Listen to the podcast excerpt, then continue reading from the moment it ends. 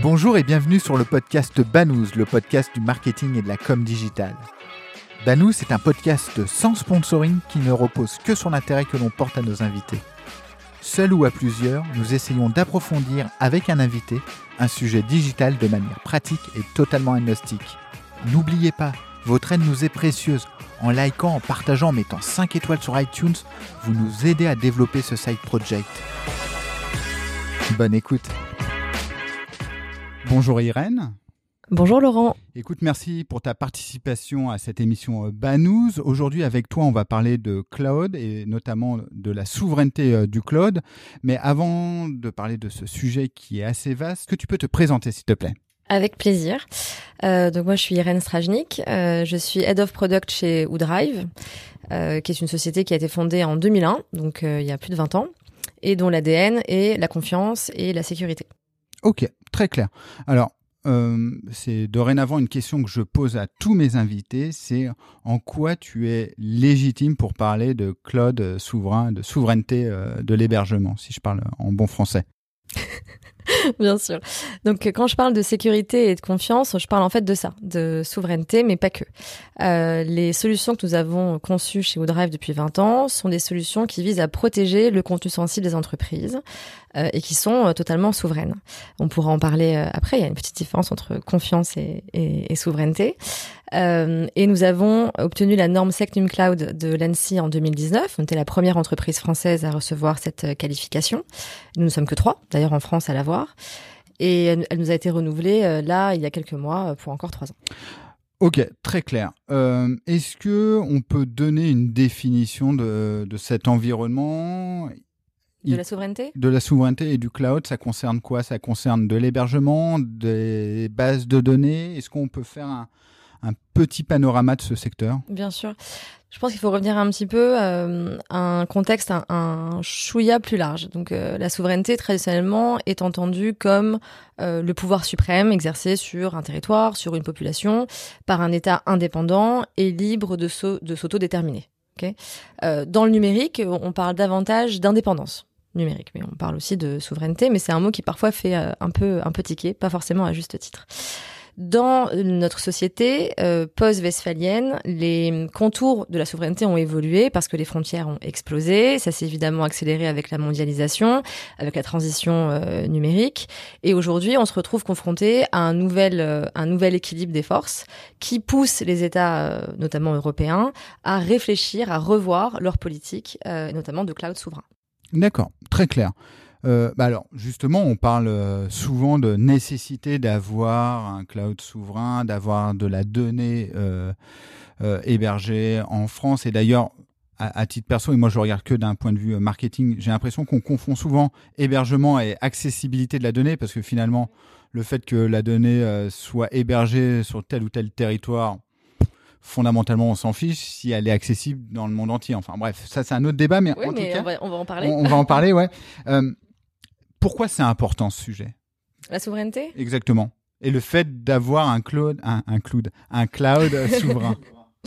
la souveraineté, c'est important pour beaucoup de choses. Euh, il y a des enjeux économiques, il y a des enjeux éthiques, il y a des enjeux géopolitiques. Euh, être souverain, c'est aussi défendre des valeurs, euh, c'est défendre notre droit en France et en Europe. On a un droit à la liberté d'expression, on a un droit à la vie privée, et c'est le fait de ne pas être finalement géré par des États qui ne respectent pas euh, ces lois, qui ne respectent pas ces codes. Tu parlais tout à l'heure de données. Aujourd'hui, dans le monde, il y a 5 milliards d'utilisateurs connectés qui euh, échangent de la donnée. Donc on parle souvent quand on parle de big data, euh, en fait on parle du nouveau pétrole. Donc bah, comme toute richesse, il faut le raffiner d'une certaine manière. on est dans un contexte qui est très complexe puisqu'on est sous quasi hégémonie des géants américains, les GAFAM, et des géants asiatiques, les Batix qui concentre euh, qui concentre en gros 80% euh, des investissements euh, digitaux et qui pour autant ont des lois qu'on dit aujourd'hui, qu'on dit nous extraterritoriales, qui ne sont pas en correspondance avec les nôtres, avec nos réglementations. Et donc il y a un enjeu à faire valoir nos réglementations, notamment la protection de la donnée sur nos territoires. Ensuite, à mon avis, il y a un enjeu très fort pour les années à venir, qui est de construire une Europe forte, qui est capable d'être un vrai, euh, de, finalement de rééquilibrer le monde, de s'opposer, pas de enfin pas forcément de s'opposer fortement, mais en tout cas d'exister face euh, au, à l'Asie et, euh, et, et, aux US. D'accord, mais alors moi j'adore ce discours. Quand tu fais, et d'ailleurs j'adore le discours avec des gros guillemets de la French Tech, etc. Parce qu'en fait, quand tu entends parler toute la French Tech, tout le monde me dit, enfin tout le monde nous dit, il faut utiliser des hébergements français, etc. etc. Mhm. Quand tu grattes un peu, euh, ils sont tous chez Amazon, chez Microsoft ou chez Google. Eh oui, c'est très contradictoire. En fait, c'est en fait c'est euh, tout le monde a des grandes paroles, mais personne ne fait rien. Enfin, comment toi tu vois les choses par rapport à ça? Alors, euh, il y a aussi il y a une ambiguïté, c'est-à-dire qu'il y a eu tout un travail fait, initié par le gouvernement français notamment sur la notion de cloud souverain mmh. euh, il y a quelques années, avec cette volonté justement d'avoir des solutions en hébergement souverain euh, qui répondent aux enjeux de l'entreprise étendue, etc. Cette notion-là, elle a évolué récemment avec le cloud de confiance qui a un peu aussi ouvert la porte, enfin qui a tout à fait ouvert la porte à des solutions euh, hybrides, hébergement souverain français, mais solutions américaines, euh, en expliquant que euh, c'est typiquement l'exemple de Sens, donc euh, mmh. l'association de Google avec Thales, ou de Bleu, l'association de mmh. Microsoft avec Orange et, et Capgemini. et ces entreprises-là ont annoncé qu'elles seraient Secnum Cloud, mmh. qualifiées par l'ANSI, comme nous, qu'elles garantissaient une une étanchéité aux lois extraterritoriales, tout en offrant un très haut niveau de sécurité et des euh, solutions euh, extrêmement euh, simples d'usage et répondant aux enjeux des entreprises actuelles.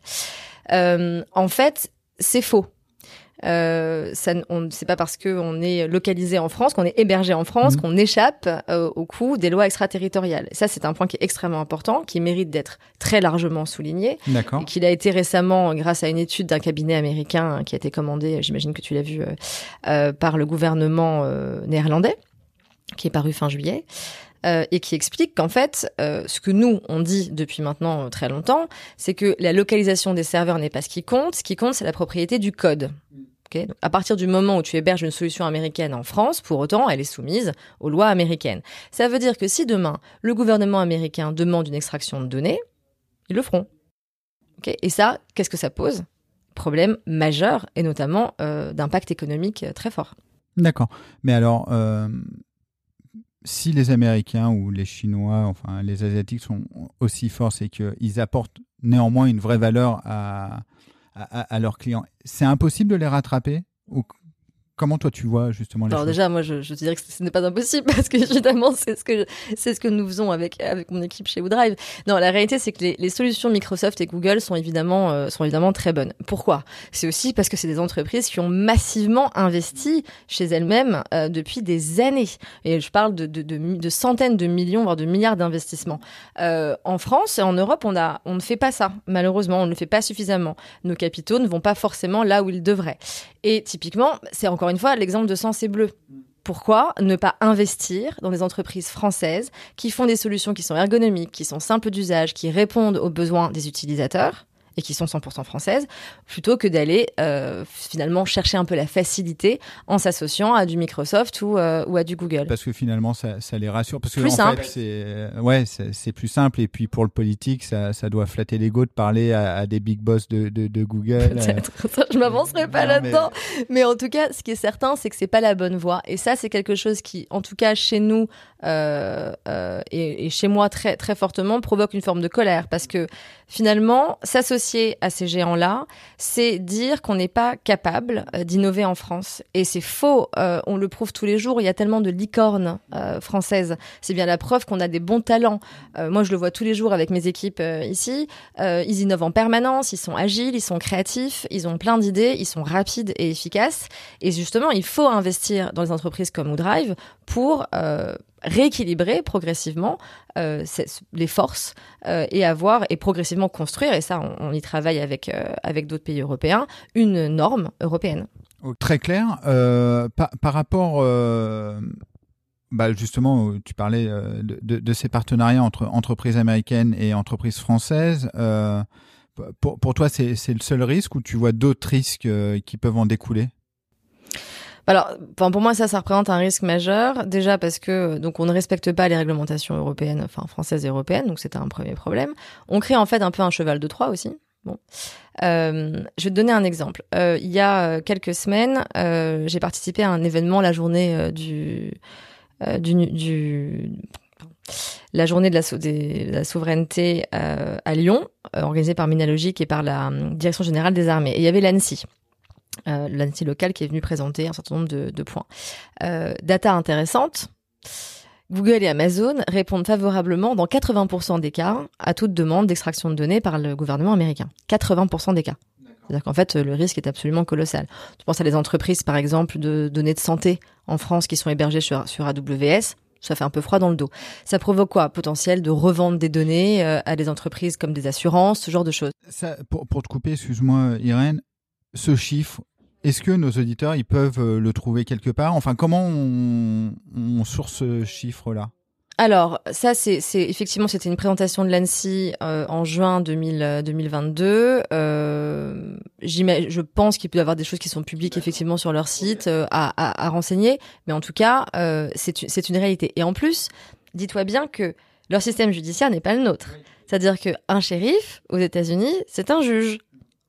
Donc le shérif d'une bourgade peut gentiment aller récupérer euh, des données, euh, des données sensibles. Et le contenu sensible d'une entreprise, c'est quoi? C'est en fait toutes les données RH, les données comptables, tout ce qui concerne les fusions, acquisitions, la stratégie de la boîte, euh, les brevets, autant d'éléments qu'on a envie de protéger.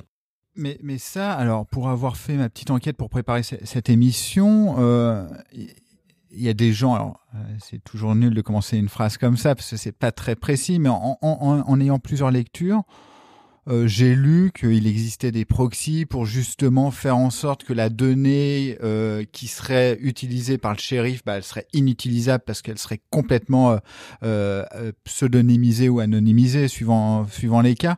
Euh, j'ai lu un peu tout et son contraire par rapport à ça. Toi, pour toi, vraiment clairement un, un shérif américain. Oui, s'il le demande, ouais. Okay. Il demande, il récupère. Et, euh, et derrière, je pense que enfin, les entreprises ont un double enjeu. Hein. C'est un enjeu lié à la cybercriminalité, il faut pas se faire attaquer, et puis un enjeu lié aussi à l'accessibilité du, du, du, contenu. Euh, nous, on travaille principalement pour les OIV et les OSE, donc euh, les organismes d'importance vitale et de services essentiels.